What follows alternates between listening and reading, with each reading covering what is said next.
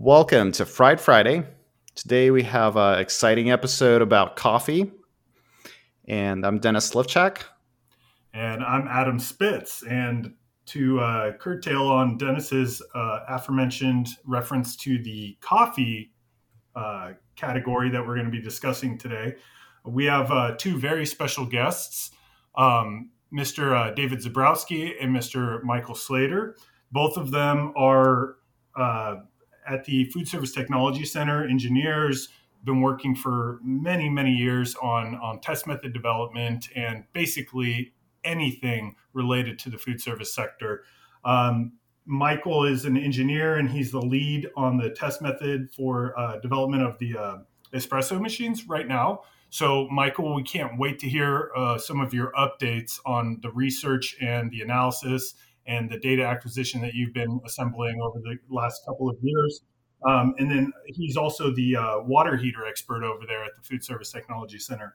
And then, uh, of course, Mr. Uh, Zabrowski, who is now celebrating his, what is it, 30th or so year at the Food Service Technology Center. And this year they're actually um, celebrating their 35th year anniversary anniversary um, of the of the center. So David has a long tenure um, associated with the with the institute uh, over there in San Ramon, California. And uh, Michael is lucky to be one of his uh, you know colleagues and uh, support pillars uh, for test method development ongoing. And this is also where uh, David also allowed Dennis and myself the opportunity to get really fully immersed in the food service sector at the laboratory many years ago. But it's great to have David and Michael on the line. So thank you both. Yeah, absolutely great to be here. Um, Dennis and Adam, thank you so much for the intro. We're, we're excited because we're talking about coffee, and coffee has got to be one of our favorite topics. We've often joked that all the research at the Food Service Technology Center is fueled by gratuitous amounts of coffee. And that, that theory was proven when our coffee machine broke and we were unable to do any research. Yeah, coffee is near and dear to my heart and coursing through my bloodstream. So you got to test your product, right? Yeah, exactly. yeah, well, we'll start this off with a couple of uh, warm up questions. So, um, how, how do you guys brew at home? Um, I'll start with Michael. Yeah, I uh, I use a French press. Um, I've got two sizes of French press depending on how many people I'm making for. Um, but yeah, I'm mostly about volume, so I get a lot of use out of my really large, like 64 ounce one. Nice. That, that's what I use too. how about you, David? I'm actually a bit of a coffee fetishist. I've been slowly amassing different brewing methods and I try them out try each and every one out every time I find a new roaster that I'm becoming enamored with or becoming acquainted with. My current favorite method is actually the moka pot. And that was an old school method that gives you an espresso like beverage on the stovetop. But I find that it doesn't necessarily work for every coffee. There are some coffees I prefer to use the press pot for. Uh, sometimes a pour over drip works nicely. I've been also a fan of the AeroPress over many years, and that is actually my uh, travel companion. Uh, best way to have coffee when you're on the road or you don't know where you are is bring a kettle and an AeroPress, and you can always have a fresh brew cup. And then lastly, I have something that I got out of Australia called a Presso, which is a hand crank espresso machine. pour the water into the top compartment and you press it through the the, uh, the coffee grounds. How does that differ, David, from uh, a traditional French press? Uh, the Presso is more like uh, it's it's a bit like the Aeropress in that you're pushing the water through the grounds, but the difference is you generate higher uh, higher pressure in the Presso than you do in the Aeropress. It uses a, a double-handled press. Is there a temperature difference um, between that and, and any other standard or percolating like Turkish coffee, for example?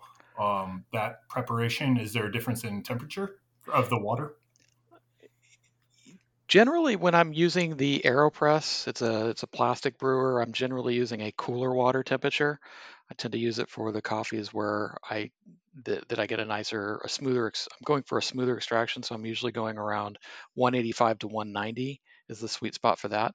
When I'm using the Presso, I'm going more for an espresso-like beverage. I'm trying to produce crema, and I'm getting the water as hot as possible, as close to boiling as possible. And I do ample preheating of all the all the aspects. The the unit itself is made out of aluminum. So I preheat the portafilter, I preheat the the coffee maker, I preheat the cup, I preheat everything multiple times to make sure that I, everything is as hot as possible. and I don't have any temperature loss after I pour the hot water in. You are definitely an engineer. Only an engineer would apply that level of detail to their preparation of a cup of coffee. Well done, David. I knew I knew you always had a step up on everybody. You always look at things a little bit differently than the, the average consumer. And uh, that's a perfect example of that. We all have something to learn from you, is what I'm getting at. well, it, it, it, can feel like a little bit of overkill at times, um, but it is also a lot of fun. So you mentioned a moka pot. Um, is that kind of like a percolator, or, or is it different? Uh, a mocha pot was the original Bialetti Italian style stovetop espresso maker. It doesn't truly make espresso. It's more it's it's really creating a it's pushing the using the vapor pressure in a sealed chamber to push the the hot water vapor through the top of the grounds into into a bowl at the top. It's not necessarily brewing at the same level of pressure because it's atmospheric, but you get something that's a little more akin to a concentrated coffee syrup at the end.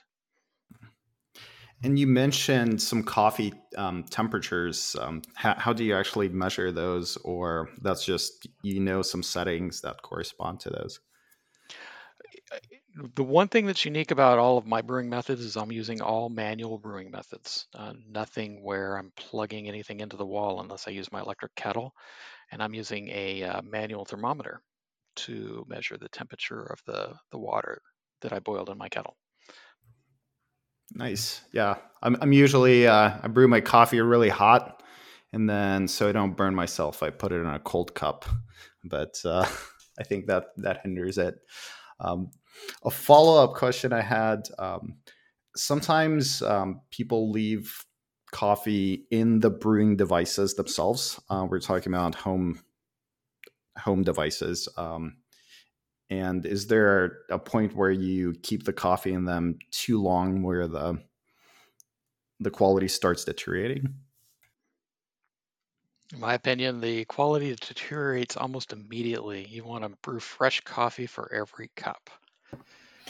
Totally agree. Um, there are a bunch of delicate kind of aromatics that like completely change a flavor profile of a, of a cup of coffee. And I mean, you can try this out at home just by straight up making a cup of coffee, letting it sit on your desk for 15 minutes, taking a sip before and after, and it's going to be a totally different taste.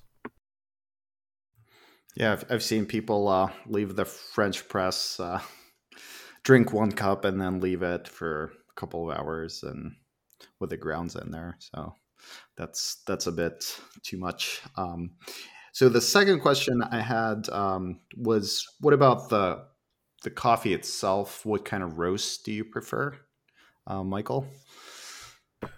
Uh, lately, I've been all about the Peet's Big Bang, which is a medium roast that has a couple of like fruity notes in it. Um, been getting a big kick out of that.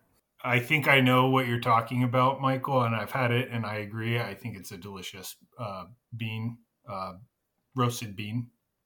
So I, I would second that one as well. Not that we're doing product placement advertising here. We're just connoisseur uh, objective opinions. Let's put it that way, or subjective rather. Speaking of like uh, specific brands, I mean, sorry, Dennis, not to to take over the the question because I think you want to hear from David on this.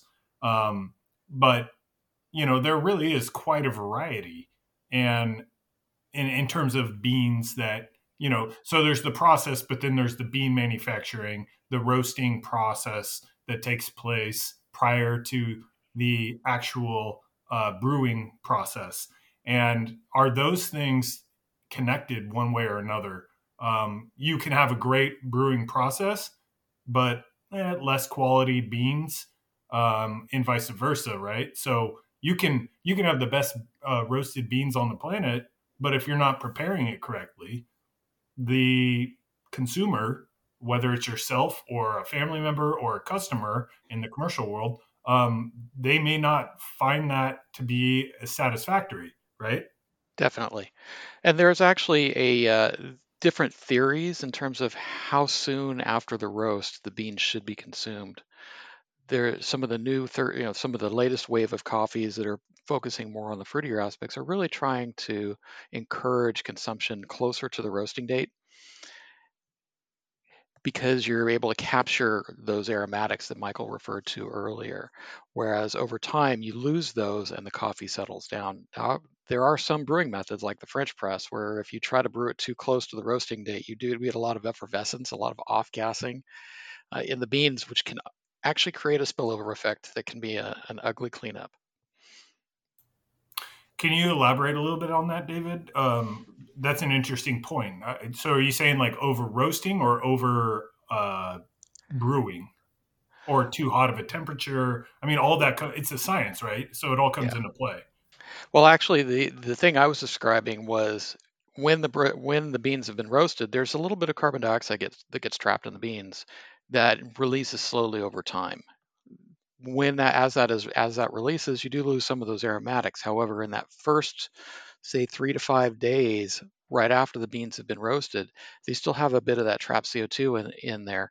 When you put the coffee in, with, when the coffee comes in contact with the hot water, it encourages the release of the of the CO2, and you do get uh, some some frothing in your coffee that can be that can be very good for certain brewing methods. It gives you uh, the best crema for espresso. You want the freshest, most closest to the roast date as possible for espressos. And for filter coffee, it works very, very well. But for French press coffee, you typically want to let the beans settle down just a little bit. So if you're a home roasting enthusiast, you generally want to let the beans rest a little bit between the roasting and brewing if you're using a French press. Okay, so how does that translate to like single cup, for example, K-Cup? And I know we're jumping the gun here on the discussion, but since it's relevant, um, how does that, if it's in a concealed container or packaging mechanism, is that something that preserves it long enough such that you don't have that um, unfortunate, you know, over the date uh, from original roast uh, consideration, um, meaning is it okay if it's if it's conserved in in that manner? The the beans themselves start to lose a little bit of something after they've been roasted. It's it's a constant process. It's organic material, and they are going to lose those aromatics slowly, even if they're in uh, in you know sealed packaging or oxygen free packaging. They're still going to lose a little bit of something. K cups or other types of packaging where the beans are pre ground, you've increased the surface area, so that just accelerates that deterioration. So part of our our idea about you know quality coffee is you know your best experience is to grind before you brew, and that that leads us into the idea of this um, bean to cup type of machine that gives the customer or the consumer the best experience possible because they're able the machines grind the beans and produce the cup of coffee right away. That gives you the, the, the shortest amount of time between grinding and brewing and gives you the best quality extraction from that bean. Since we're talking about coffee beans i think it makes sense to start from the beginning um, and start talking about roasting. Have have you ever tried roasting your own beans or can you talk a little bit more about the process I have, but I would have to say that uh, my home roasting uh, attempts have been somewhat disastrous. I was using a uh, cast iron skillet and hand turning the beans with a with a wooden spatula. Not the most even or most repeatable method of roasting. They do. There are different places that sell home roasting equipment. Some based on the air popper, and there's some other other pieces of equipment that give you a more consistent heat and you can actually get uh, a really reasonably good quality green coffee beans that you can roast at home, and that gives you just a whole nother dynamic of flavors and a, another level of control over the coffee. However, oftentimes buying the green beans, you don't necessarily have access to you know, some of the uh, some of the highest qualities uh, coffees that some of the larger producers are able to go out and get. And so, yeah. I often find myself after having home roasted, I go back to the to the roasteries that I like best that do a really good job and are making a very exciting flavor profile based on a combination of this their their bean sourcing and their roasting techniques. David, you have a lot of time on your hands if you're sitting there with a spatula and uh, rotating beans over your stovetop. Oddly enough, it's it's like three minutes.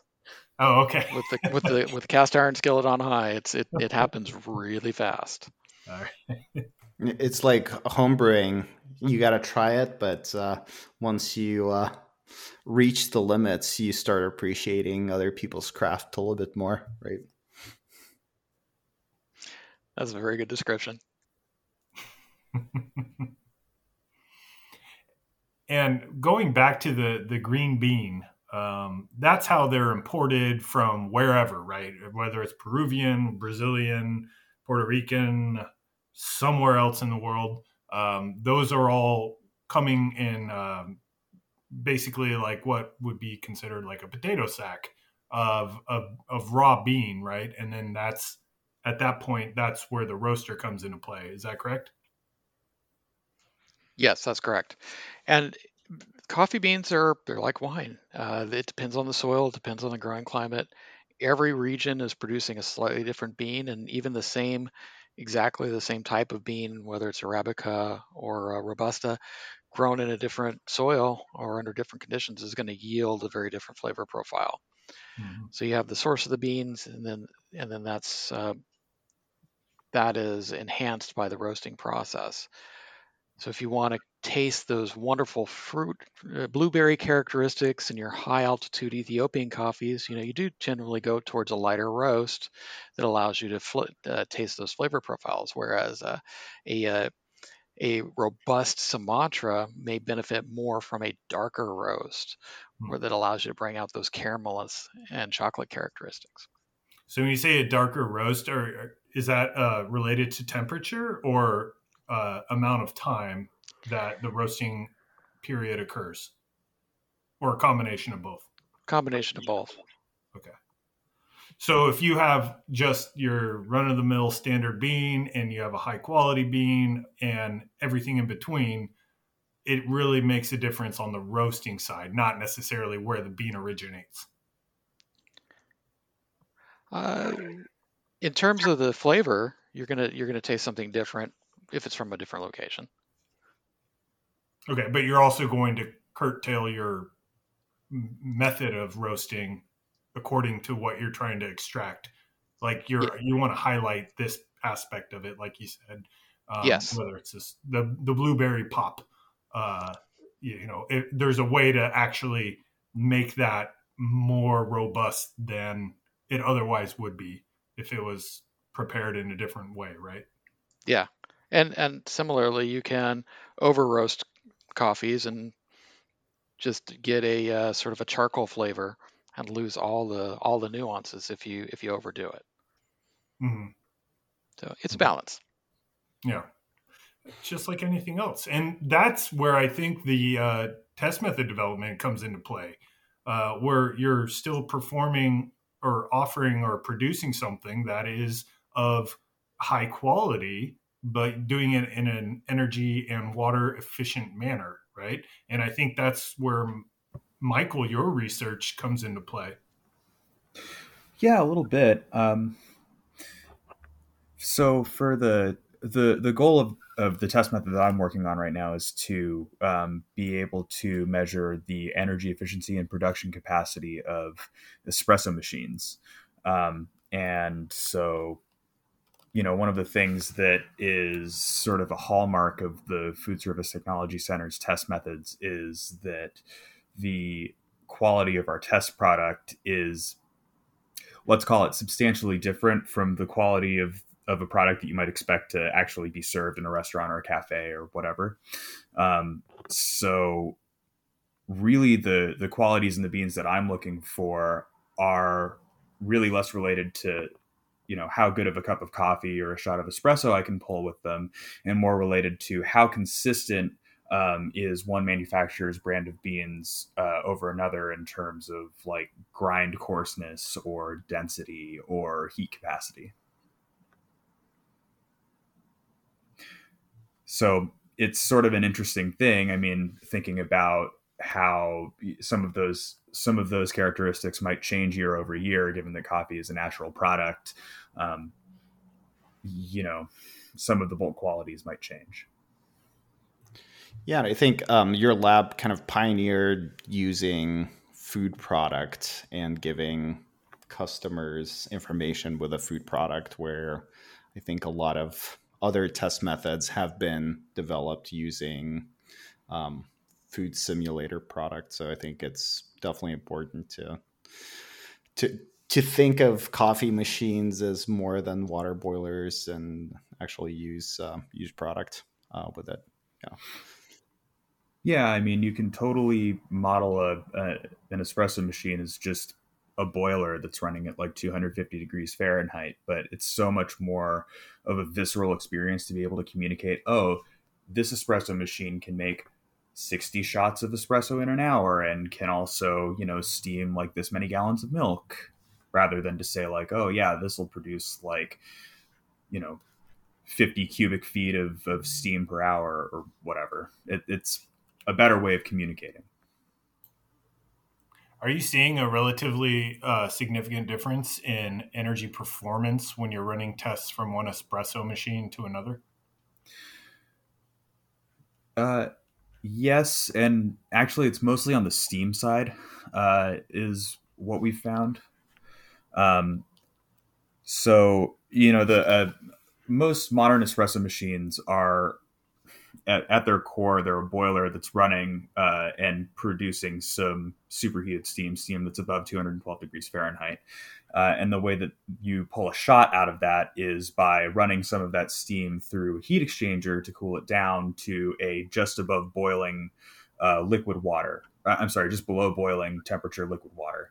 Um, so when you're pulling a shot, you're pulling just about the same amount of energy out of that boiler. But when you're pulling steam, um, that's where you can see some of the energy differences because you're using so much more energy to pull mm-hmm. an equivalent amount of steam.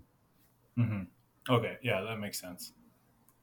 And so, so maybe it would be helpful if you could walk us through a little bit about the the, the test procedure that you're that you've been creating, that you've been developing, that you've been refining over extended period of time because as far as I know, I don't recall there being a, uh, a mechanism or a procedure that monitors the actual steam generation for frothing milk or heating up, you know, some sort of a whether it's almond milk or regular milk or whatever, uh, soy milk for that matter. Um, but you're you're taking into account that that capacity, that that energy consumption, and that water consumption, even though it's probably minimal. Um, but you're you're looking at all of that now, right? Adam, I think um, I think we dove right in the thick of espresso machine testing. Do you think you guys can give us a little bit more background information of uh, the coffee test method development period and just whether there were other machines that have uh, established test methods? Well, uh, there are, I believe, established test methods for um, batch coffee brewers. Um, and there have been some um, other organizations, such as the, gosh, I'm forgetting the name, the World uh, Specialty Coffee, Coffee Association. Specialty Coffee Association. Yeah, thank you. Um, who um, have, you know, done some uh, amount of testing around uh, actually a pretty wide variety of machine types. Um, but there hasn't been anything that's been sort of standardized for specifically the energy efficiency and production capacity of um, espresso machines. And you know, one of the you know one of the reasons is that it's actually sort of difficult, and we can talk about this later when we talk about you know the espresso machine test method development. Um, it's kind of difficult to talk about production capacity for any of these machines at all. Um, but specifically with with uh, espresso machines, because everybody's shooting for sort of a preset um, shot time, extraction time um, that happens to be around 25 seconds from the uh, Specialty Coffee Association. That's what people refer to as a God shot. Um, and so when all of your shot times are the same, and if your machine can adequately recover in between shots, your production capacity starts to, you know, become a little bit meaningless. It, it's hard to differentiate machines because everybody's trying to shoot for the same exact production capacity um, time over time. And do you think there's um, some machines try to sacrifice um, energy efficiency to chase that target of um, consistent shot plus or minus X amount of degrees? Uh, I imagine that there probably are, yes, but we're still kind of, um, you know, in the development stage of this test method and haven't performed it on a really large number of machines yet. So, uh, you know, I, as I've been doing some of this testing, um, haven't observed that yet.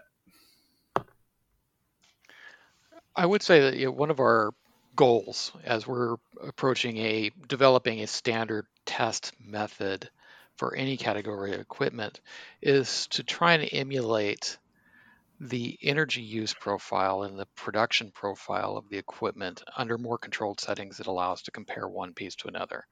And we try to just isolate what are the performance characteristics that are the most important to the operator and also identify what are the ways we can use look at the system to try and improve either the use utilization of energy and or the utilization of water associated with the process to maximize the, that use of resource.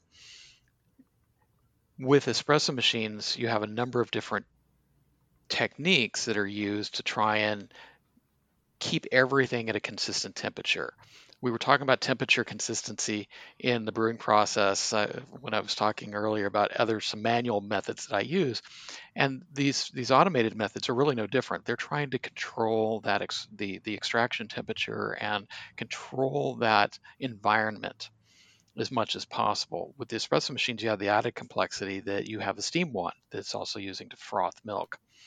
And in most cases, as Michael alluded to, the the machines are really being designed for that worst case scenario where you're doing a large number of milk drinks back to back to back to back to back, and you need to make sure that you've got enough boiler capacity so it doesn't run out while not sacrificing that temperature stability for the shots. And in fact, when the Specialty Coffee Association is rating machines for competition grade, those are the characteristics that they care about the most. They care about the most about temperature stability.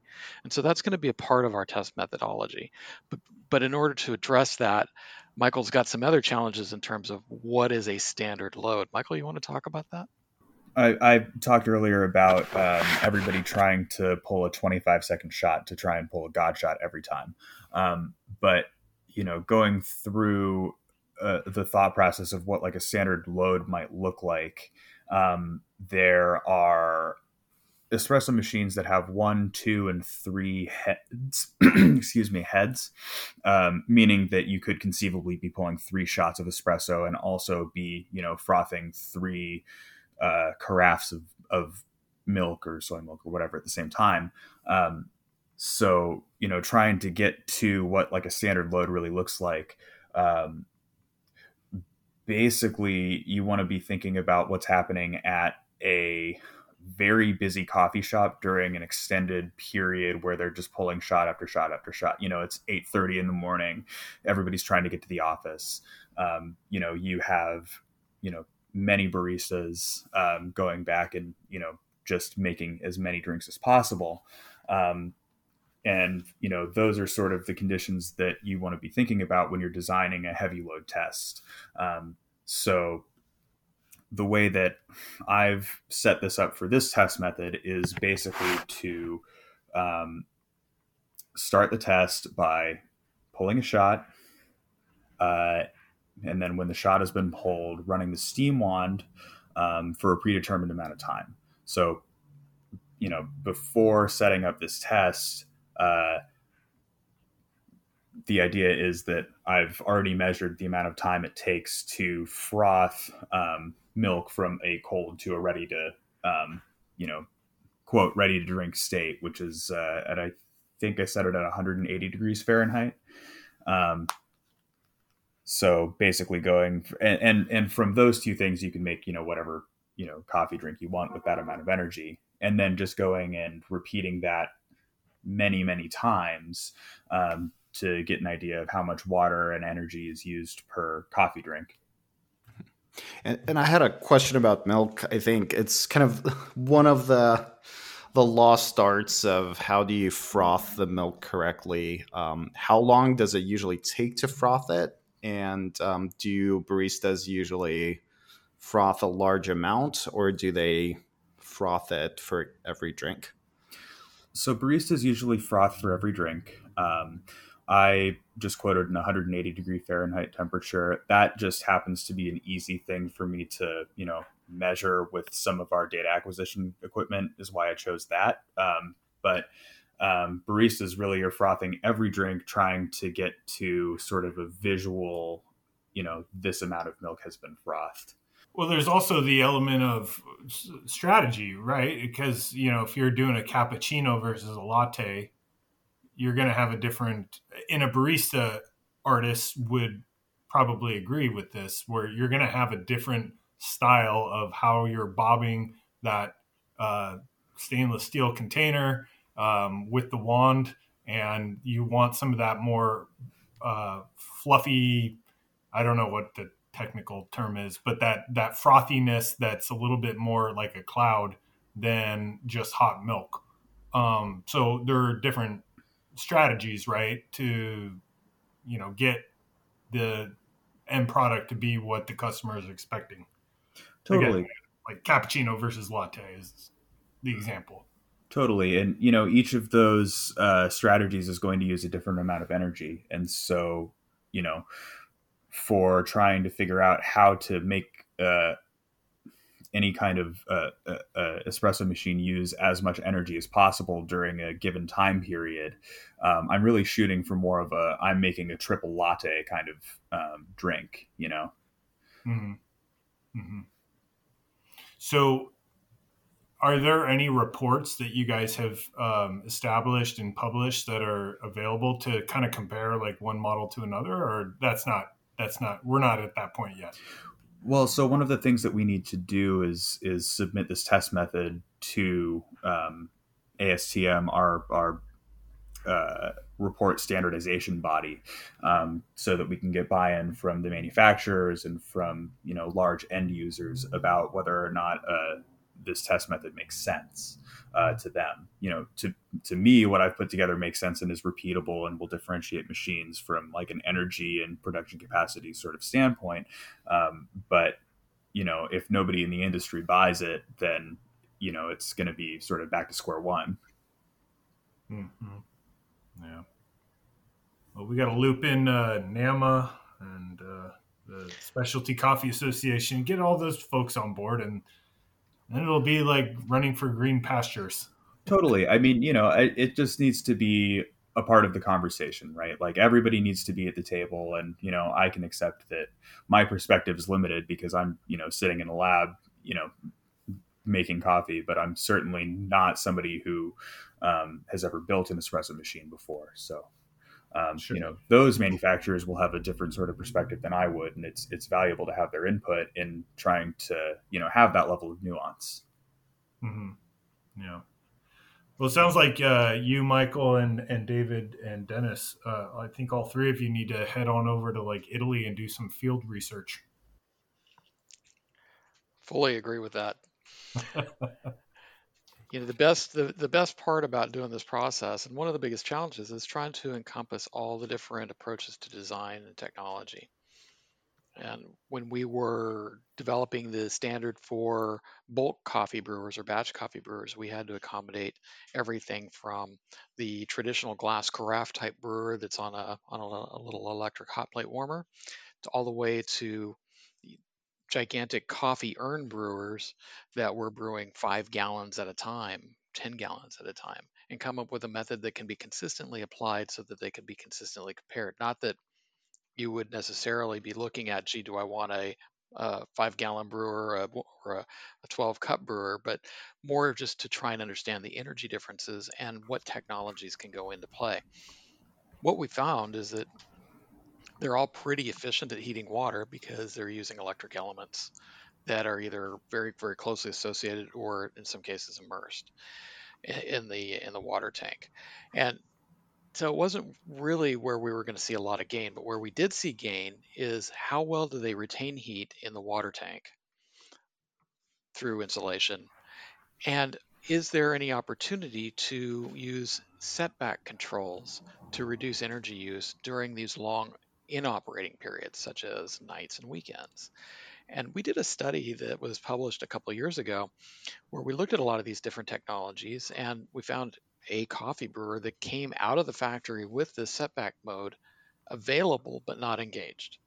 And every operator we talked to that had that machine was completely unaware that it existed because they, you know, who reads the manual anyway. So we started doing the study just to see what could be saved. And it was kind of interesting that there were significant savings available we took that one step further and did a couple of field sites where we were able to monitor espresso machines that had similar capability. And for you know a small mom and pop uh, operation that's closed on weekends because they're really uh, catering towards the uh, the business traffic, they were able to get very very significant savings through the implementation of this technology. So these are some of the other things we could start to look at in addition to the types of performance, you know, how many drinks per hour can you produce? How consistent is your stability? What kind of what is your energy profile? The next question is can you reduce energy consumption or reduce energy waste by maximizing the opportunity to shut that down or slow it down during those inoperable periods? Yeah, and just to tack on to that, um, there's sort of a long-standing myth in the espresso machine, um, you know, zeitgeist that it's bad for the espresso machine to actually shut the espresso machine down because you might do some sort of damage to some of the orifices that hold the machine together and keep it to be, you know, water and steam tight. Um, and so there are many places in their current operation that just leave their espresso machines on in an idle, like ready to brew state um, all the time. And so something like a setback mode uh, can be hugely beneficial for any kind of uh, site that has long periods where they're not operating at all because it takes it out of the hands of operators who might not ever turn off the machine at the end of the day um, to go into a lower setback mode for significant periods of time. And looking at the the machine design, um, do you usually see the tanks insulated, or do you think there's still machines being produced with no insulation, or sometimes are they being taken off during service? Well, I won't speak to whether somebody's removing insulation during service, but uh, the few machines that I've had the opportunity to take apart have had some level of insulation around their boilers. And we've seen some that have no insulation. And uh, it, given given the the cost of these machines, one one expects that after service, the all the, all the requisite parts are being put back on. But there there is an argument there that you don't want to insulate it too much because you want that you want to utilize that waste heat to heat the cups. Now I kind of think that's a, a little bit of a, an upside down way of looking at it. If you've got waste heat coming through the coming from the top of the machine from the boiler, well, you know you could utilize that waste heat to heat your cups, but there's that's not necessarily the best use of that heat. Uh, the best use of that heat would be to keep it in the water. Yeah, that's an interesting uh, point, actually. I always wondered that um, you know, it's great that you're repurposing that excess heat, but at the same time, is it necessary? And at the end of the day, you know, you're producing a hot cup of coffee or coffee drink. Uh, so you're already introducing that heat to the to the vessel, the cup, if you will. Um, so that that seemed like kind of a cop out to me too, David. Uh, but I could be wrong you know there's a chance that uh, that's totally intentional I can't imagine why, but you know, it's possible. Of course, that gets into the whole question of uh, you know drinking out of a ceramic cup or drinking out of a paper cup. And I think you know if we look on average, most people are drinking their coffee on the go. Uh, you're getting your cup and you're getting in your car. Uh, you're using your insulated thermos, hopefully, um, with a sealed lid. Um, but or you're just getting it and walking down the street. And so you know, those the ceramic cups sitting at the cafe, enjoying enjoying the well coffee, well crafted cappuccino, and in the in the nicely preheated cup, I think is is less common in terms of just total coffee consumption. But it is a nice experience when you get it. I, the question is, is there a better way to preheat that cup, or does it even need to be preheated, as Adam was saying, because the uh, the coffee is already pretty hot. Yeah, yeah I think uh, you talked about the big coffee brewers. Um, do you want to talk a little bit about the container that the coffee is actually getting into and how that could be a potential energy saver? Yeah, uh, the different ways to when we're when we're brewing lots and lots of coffee for a lot of people, that that brew to order single cup approach doesn't necessarily work if you've got to give 2,500 people coffee in you know in a very short period of time. So there's there is a limit to the the the, the ability of those single cup approaches for large groups or large large demand situations in which case you do need to batch brew the coffee. The best way to do it is to utilize insulated urns. There's different types of mm-hmm. Approaches where the urns are actively heated um, or where you're going into a carafe that is on an active warmer. Most of those warmers are using 100 watts whether they need to or not, and they never shut off. Mm-hmm. And in mm-hmm. fact, you know, some like that burnt diner taste that coffee can get after it's been on the warmer for a couple of hours, but generally speaking, it's not necessarily good for the beverage. Uh, so the best best approach and the best quality coffee is going to come if it was brewed into an insulated urn that's helping to retain that temperature. Yeah, I think there um, there are a couple of um, QSRs that use timers on these carafes to um, to make sure that the coffee is fresh and they, they change colors too. Um, so another related question I had: um, if you're having um, coffee, not an espresso, just a coffee in Europe. Um, they call it an Americano, and it's made a totally different way than in the US, where it's made in a um, a coffee brewer. Um, do you want to talk about maybe some taste differences and preparation differences? An Americano is actually an espresso with hot water added. And that that's a different the espresso is in a different extraction method. You're using a combination of the hot water um, typically around 205 to 205 degrees fahrenheit and high pressure up to 12 bars of pressure to extract the uh, flavor uh, flavonoids from the beans. The drip style coffee that we're used to here is filtering your 205 degree water through ground beans and having it having it drip through uh, a, a gravity filled filter. And that has a slight that has a very different extraction profile because you don't have the pressure. The pressure actually helps pull some of those oils out of the beans and into the cup, and that gives it a different. That, that actually is where that crema comes from. The the hmm. natural coffee crema is actually the the encapsulated oils that have pulled have pulled through into the shot. One thing that helps with that extraction also for espresso machines in general is the grind of the bean, right? The uh, finer your grind is, the more effective surface area you have. And so the more, you know, high temperature water you can get through your beans and the more things you can pull out of the bean in general, um, which is actually where espresso gets its name. Espresso is uh, means essence. Um, a lot of people think it means like express because they mishear espresso, but it, it means essence and it refers to that you're you're pulling as much of the internal, you know, good coffee stuff out of the bean as you possibly can. Hmm. Yeah, I've heard that um, some machines are using a bloom technique. Um, so sometimes um, in a pour over um, coffee situation. Sometimes you just put a little bit of water on top um, and then let it bloom, and then you're extracting it. Um, have you guys seen any of these technologies being um, employed in some of the, the machines? Yeah, there are there are um, coffee coffee machines are getting much more sophisticated than they used to. Um, so instead of just using a standard shower head and dumping the water at a constant rate from from the start of the brew to the end of the brewing cycle, they are doing there are different uh, profiles that you could do different kinds of pulsing or do that um, pulse a little bit and then wait for that bloom, which is the off gassing of the encapsulated carbon dioxide that's in the in the coffee.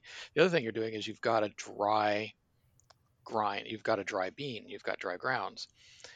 And they're not going to necessarily, you're not going to necessarily extract very much from those dried grounds. The, one of the reasons for that bloom is you're pre-wetting the grounds so that they have an opportunity to interact with the water and exchange those and allow the water to extract those flavors from the, from the grounds. So you can do a, a simple test at home with two two uh, standard Melitta style pour over filters. Just take your ground coffee, put them side by side, uh, take your kettle and pour one normally, and then the other one you pour just a little bit, allow it to bloom, and then pour it more slowly through. Hmm and you will definitely taste a difference in the, in the extraction from the same coffee, same temperature, water, but just varying that technique. Hmm.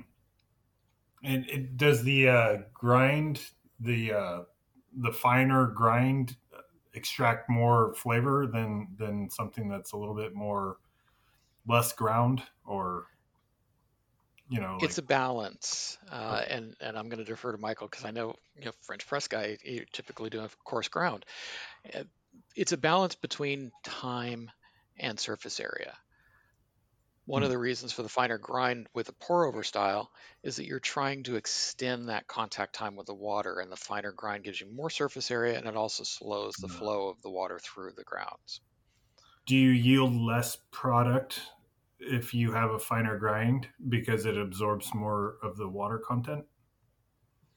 For example, if I'm making a, a pot of coffee at home and I want to brew six cups, I have to fill it up to eight cups to yield six cups um, because all that additional water gets absorbed in the grounds itself. So, is that a flavor or and or energy like does that impact either of those the flavor profile or the energy profile? Well a good amount of that water is also just being um, being vaporized and you're losing a little bit of massive water there. Um, hmm. okay. that's that's also i mean you're having some water get stuck in your beans yes.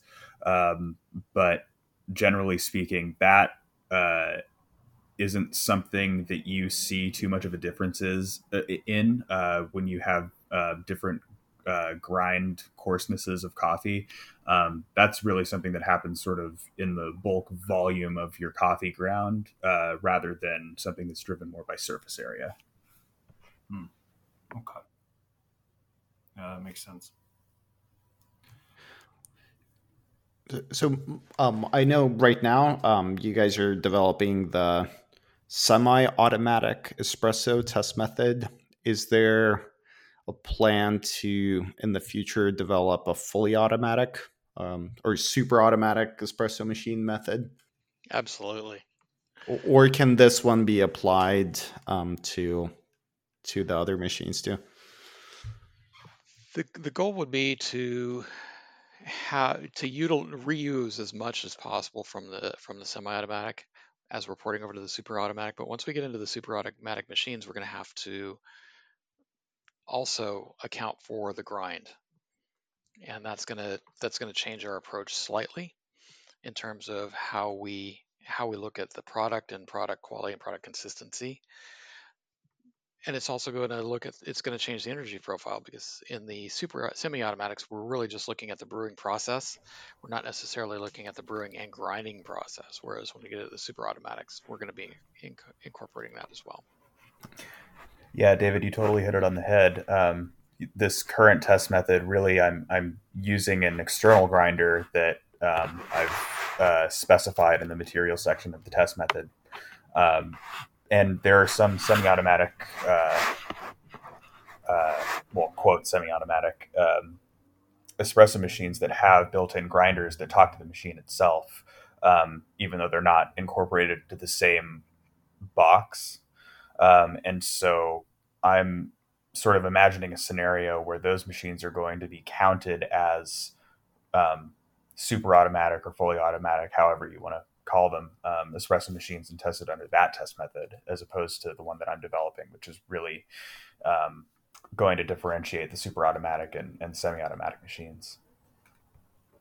Michael, do you have much buy-in from manufacturers of this equipment? Uh, uh, their opinions on, you know, how you're classifying one type over another? Um, I I mean that's part of the reason that uh, ASTM exists as a as a body um, is so that we can kind of facilitate that conversation. Um, but currently, no, we have not had that conversation yet. Okay. Yeah, I was just curious because you know I'm gonna step into my regular day job here for a moment and um, representing uh, the Energy Star program as a consultant. Uh, the interest in expanding scope is there uh, the, from manufacturers, from EPA's perspective. Everybody wants to see more coffee, not just batch brewers. They want to see more coffee, um, you know, product categories to to you know expand the scope onto for for Energy Star and and then um, so so that's really positive because we're we're really getting a lot of feedback that's like hey yeah let's do more let's do more. And i love that. And there's a lot of enthusiasm there um, again from the manufacturers directly. So that's pretty cool. And then the other thing i wanted to say is a little bit of a lighter note. Um, we were talking earlier about the you know the vessels that are held uh, we're not talking airpods, but we're talking about like those carafes that are on those heating elements. David, you referenced like 100 watts per per heating plate, um, which I think is about right. And you know, if you we're all in California, if you go to like the base of uh, Pacheco Pass at in Santa and you and you go to that Chevron station, there's like 24 or more of these warming pots that uh, have these glass decanters in and they're just sitting there. And so if you you know you're thinking that's 24 hours a day, so 24 pots at 100 watts each, 24 hours a day, that's a lot of energy. So there's got to be a new way to sort of address that, and I think that's what David was alluding to earlier when you're talking about like air pots instead that are self insulated and they maintain temperature just fine. Big opportunity for energy savings with such a simple change and it's part of it's culture change. But there's a lot of factors that go into it and they have to do with usage uh, and and form factor and how how the operator is interacting with the units how their customers are interacting with the units.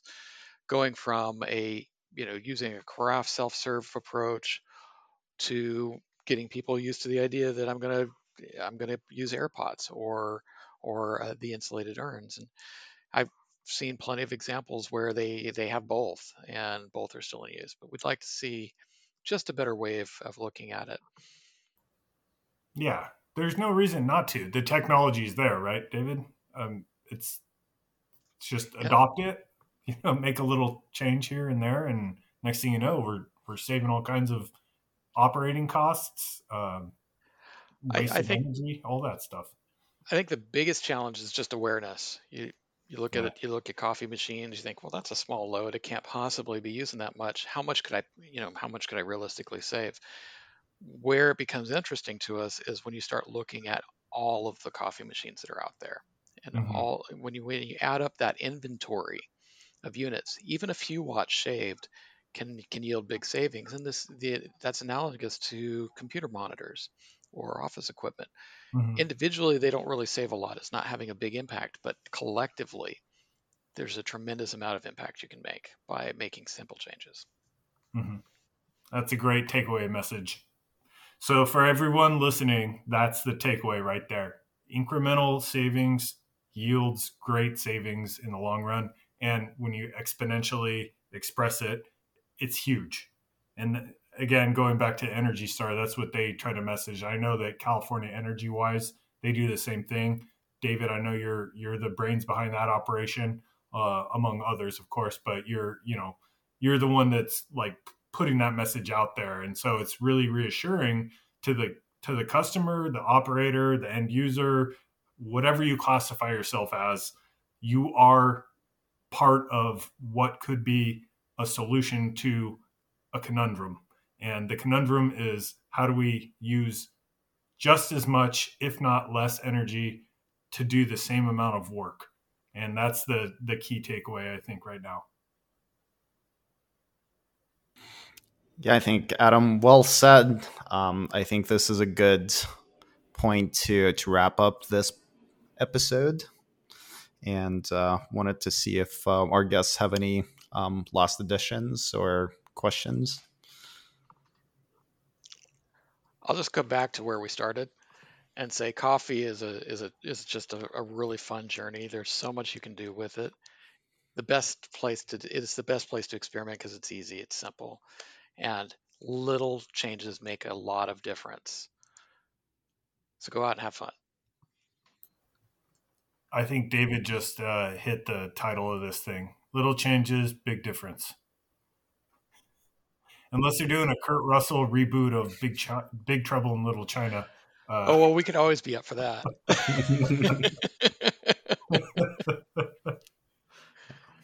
Well, guys, um, congratulations again on the 35th anniversary of the Foodservice Technology Center, and uh, looking forward to having you on the podcast again.